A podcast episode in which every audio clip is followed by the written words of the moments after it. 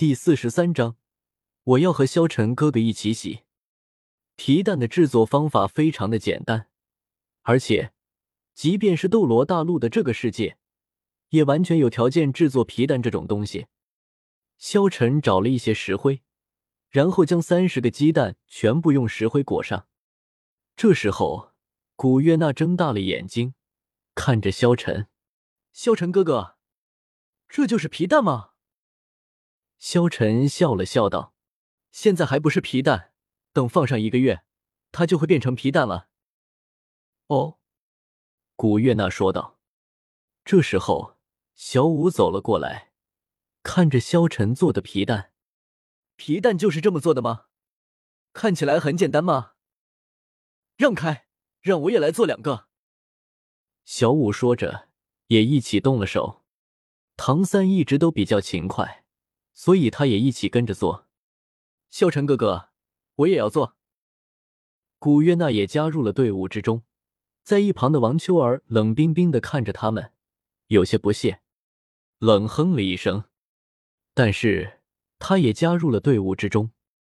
这时候古月娜的小泥手忽然举了起来，往萧晨的脸上一抹，然后他看着萧晨笑道，萧晨哥哥，大花猫。萧晨立即朝着古月娜扑了上来。好啊，小妮子，敢这么对付你萧晨哥哥，看我怎么对付你。萧晨满手的泥顿时摸在了娜儿那吹弹可破的俏脸之上。这时候可可爱爱的古月娜满脸的泥泞，她气鼓鼓地掐着小腰。秋儿，小五，我们一起上。是，主上。这时候3个小丫头顿时抓着你，然后将萧晨扑倒。3个小丫头将萧晨按在地上疯狂的摩擦，不断的用泥摸在了萧晨的脸上。萧晨白3个丫头压着不断的挣扎，他的手就不经意间触碰到了3个小丫头的各个部位，搞得4人一身都是泥。唐三坐在一旁安静的做着皮蛋，他看着胡闹的4人摇了摇头，仿佛这一刻他又是一个多余的人了。世界是喧闹的，宁静的，只有他自己。尘世如此喧闹，我只有一座孤岛。唉，生而为人，我很抱歉。我以为我是特立独行，却只是融入不了这个世界。唉，小丑竟是我自己。唐三念叨了2句，然后端起了做好的皮蛋，离开了这个喧闹纷争的世界。他适合一个人安静的独处。若是这个时候萧晨听到，必定会拉着唐三问，小三，你也网易云吗？4人打闹了一会，这时候小三一个人已经将所有皮蛋全部默默的做好了，除了唐三，他们4人都成了泥人。这时候唐三看着他们道，师父，小五姐，秋儿姐，娜儿姐，你们快去换衣服吧，一会我们去吃饭。萧晨点了点头，来到了澡堂，准备洗澡换衣服。学校的澡堂都是独立澡堂，萧晨他们住的小宿舍之中就配有澡堂，所以他们洗澡的时候就不用去大澡堂跟别人挤。这时候萧晨笑道，你们先洗吧，我等一会再洗。小五和王秋儿点了点头，然后小五先进去洗了，之后是王秋儿。2人洗了之后走了出来，2人披着头发，身体之上还带着一丝香气。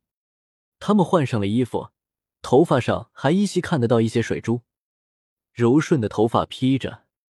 不得不说，这样的小五和王秋儿很漂亮。萧晨看着古月娜道，娜儿，你快进去洗吧。这时候古月娜忽然拉住了萧晨的手，萧晨哥哥，娜儿想要和你一起洗。古月娜立即道，和我一起洗？萧晨看着古月娜问道，不可以吗？古月娜用一种可怜兮兮的眼神看着萧晨，娜儿，男女有别，这样不太好吧？萧晨立即道：“哼，以前萧晨哥哥都跟我一起洗澡，一起睡觉，现在萧晨哥哥不愿意了，是不喜欢娜儿了吗？”古月娜娇嗔道。看着古月娜的模样，真是惹人怜爱啊。娜儿都说到了这个份上，自己再拒绝也太不是人了吧。反正都看过了，不妨多看几遍。古月娜拉着萧晨走进了浴室之中，王秋儿和小舞露出了一种懂得都懂的眼神，便不打扰了萧晨和古月娜了。进了浴室，古月娜直接将衣服脱下，只见白白的身躯露在了萧晨的面前，除了小脸之上有些泥之外，其他的地方都是白的。古月娜转了过来，只见那平平无奇的飞机场有了一点点的变化，变得微微隆起了一点点，可爱。萧晨哥哥，你怎么不脱呢？古月娜看着萧晨问道。啊？好。萧晨也脱掉了自己的衣服，现在不是怂的时候。再说了，他萧晨什么时候怂过？这时候，古月娜看着萧晨，又看了看自己，奇怪地问道：“萧晨哥哥，我们怎么不一样？”萧晨摸着古月娜的头道：“正是因为不一样，所以人类才分为男人和女人。”哦，古月娜似乎理解了一些。娜儿，过来，我给你洗头。萧晨并没有什么邪恶的想法，毕竟他们现在都是小孩子，要有什么邪恶的想法，再怎么说也要等他们长大。古月娜坐在了萧晨的面前，萧晨开始给古月娜洗着头，然后帮助古月娜将身上的泥泞洗干净。这时候，萧晨忽然发现古月娜的后背处有一个凸起，他轻轻地摸了上去。娜儿，这是什么？萧晨哥哥，别！不要摸！萧晨不解。萧晨哥哥，那里是娜儿的尾巴。古月娜红着脸说道。尾巴？嗯。这时候的古月娜脸色像是一个苹果一般红。萧晨若有所思，他就像是盲生发现了画点一般，满意的点了点头。几分钟后，萧晨帮古月娜洗完了。